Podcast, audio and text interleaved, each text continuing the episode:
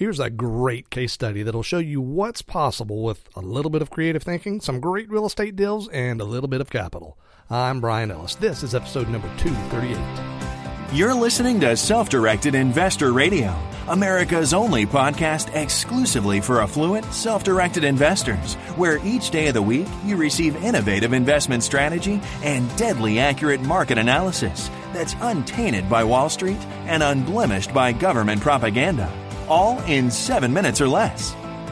Coming to you now from iTunes, Stitcher, and SDIRadio.com, here's your host, Brian Ellis. Hello, SDI Nation. Welcome to the podcast of record for savvy, self directed investors like you, where we show you how to declare independence from Wall Street and build wealth for generations. My friends, I had a really enjoyable consultation with one of your fellow listeners today. And while I'm not going to share his name to maintain his privacy, I think the other details of his circumstance will be very instructional to you. So we're going to dig into that today. But first, don't forget Fund and Grow, Fund and Grow, Fund and Grow. Those are the guys who essentially, not exactly, but in effect, are able to give you a credit card at 0% interest rate and a credit limit of up to $250,000. That's not exactly what they're doing, but it's pretty close. They've got a free webinar at sditalk.com slash credit that you should check out. You'll see what they do, and your mind will be blown, period. That is, if zero interest financing of up to $250,000 interests you.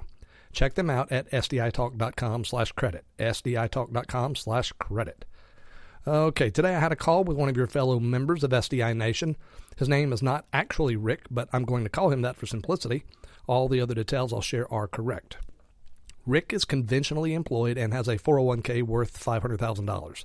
He turns 59 and a half in March, and that's relevant because at that point he can transfer as much of the money in his 401k out of it as he wants to. And he's currently invested in the stock market, but he's totally ready to get off of that train.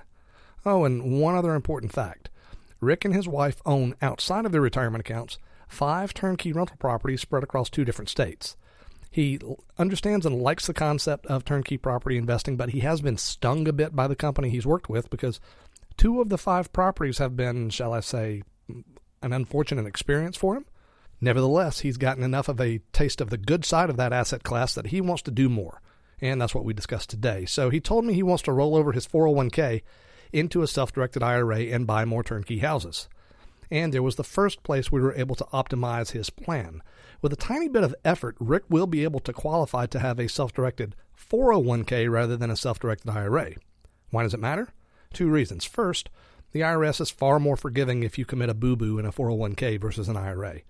And second, and this is the big one for Rick, he's thinking about leveraging his savings in order to buy more properties than he has the cash to buy. Bottom line on this is that if he does this in his IRA, he's going to have to pay income taxes every year, regardless of whether he withdraws anything. But if he does the same deals in every way, but with a self directed 401k instead, that tax liability simply disappears. So, right there, he's going to save a big chunk of cash. Now, next we have to figure out what to do to generate income for Rick, and income is what he's after specifically. I mentioned to him some of the work we do with turnkey rental property down in Birmingham, Alabama, where it's rather common for our clients to pay only $55,000 for a newly renovated property, but it still yields a reliable and government guaranteed $750 per month of income. In these properties, it's it's pretty frequent for uh, clients to net eight to ten percent after all expenses, sometimes more, and that includes a nice sized rainy day fund for those just in case kinds of situations. Now, we envisioned a simple scenario in which Rick deployed his retirement funds into a collection of these properties. Bottom line, Rick ends up with a net cash flow of conservatively forty to fifty thousand dollars a year immediately. And remember, he does not have to do any of the dirty work. He's not a landlord, he's not a property manager, he does not have to be directly involved in any way. And that is what turnkey rental property investing is all about the benefits of real estate ownership without the hassles. But that assumes we're doing all cash transactions, and Rick was specifically interested in using leverage. Look, leverage makes me nervous, but done conservatively, it can work out nicely. I advised Rick to not seek more than 50% loans for his properties just to keep the stress levels low. How does that affect the financial picture? Well, instead of buying nine houses, he now gets to buy 18. And his income increases too. After paying his mortgage note, he's likely to be looking at a net income of around 60 grand per year or so. But really, that's only about 10 grand per year more because his mortgage payment would take up a big chunk of the additional cash flow. Yeah, he'll be building equity along the way, and at some point he'll have free and clear houses, but that could be a while. So is it worth it? Man, that's tough. I'd like to sell Rick 18 houses instead of nine, but I've got to tell you, I, I just don't know if I'd be able to recommend the leverage angle in good conscience. Now, if we're able to find him some really great financing rates, that's a different thing. But at the prevailing rates today for investment property, particularly for non recourse loans, I'd have a hard time recommending that, that he goes the leverage route. Actually, you know, now that I think about it, there might be an incredibly cool play that combines the zero interest financing that my friends over at Fund and Grow provide.